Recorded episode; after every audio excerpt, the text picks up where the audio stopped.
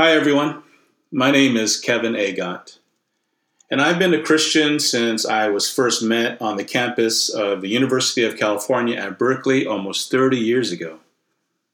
My spiritual journey has allowed me to live and serve in cities such as San Francisco, Sacramento, Las Vegas, and throughout the Philippines, where I served as an evangelist and watched God do incredible things as a church grew from a planting of 28 to over 6,000 disciples and 12 churches in less than 15 years. Currently, I am a member of the Northern Virginia Church of Christ, where I am part of a dynamic leadership team led by Randy and Kay McKean. Recently, Douglas Jacoby visited our congregation as the keynote speaker, where my wife and I shared a lesson and testimony during the communion portion of our Sunday worship service.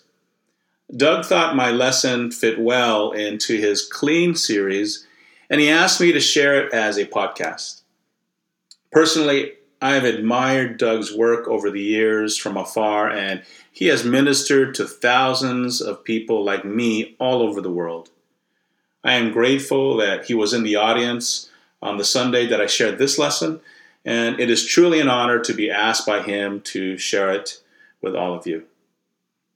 Our key text can be found in the book of Luke, chapter 5, verses 12 to 13. While Jesus was in one of the towns, a man came along who was covered with leprosy. When he saw Jesus, he fell with his face to the ground and he begged him, Lord, if you are willing, you can make me clean. Jesus reached out his hand and he touched the man. I am willing, he said. Be clean. And immediately the leprosy left him. We have here an amazing story of Jesus' miraculous healing of someone suffering from leprosy for probably his entire life. The leper may have believed that this condition rendered him absolutely helpless and his life hopeless. Whenever a leper would enter a town, he would have to yell, Unclean! Unclean! Warning everyone that he was coming. Can you imagine what it would be like to live in this man's skin? Wherever you'd go, people would stare at you in fear in pity, and maybe even in disgust or revulsion or completely ignore you because of the leprosy covering your body, or because you have no nose, no ears, no fingers or toes. If living with this condition wasn't enough, you had to shout wherever you go, unclean, leper, whether you were entering a room or hobbling or crawling down the street how confident would you be? How loved would you feel?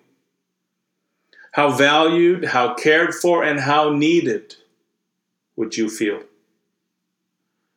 This man probably forgot what it felt like to shake someone's hand, to receive a welcoming hug, or an encouraging pat on the back. In my mind's eye, I imagine the leper yelling, as he always does, Unclean! And everybody moving away or ignoring him as they usually do. Everyone except Jesus. Jesus remained unmoved where he stood, but deeply moved in his heart. And maybe the leper becomes confused and he thinks that Jesus, he didn't hear him. So he yells all the louder, unclean, leper.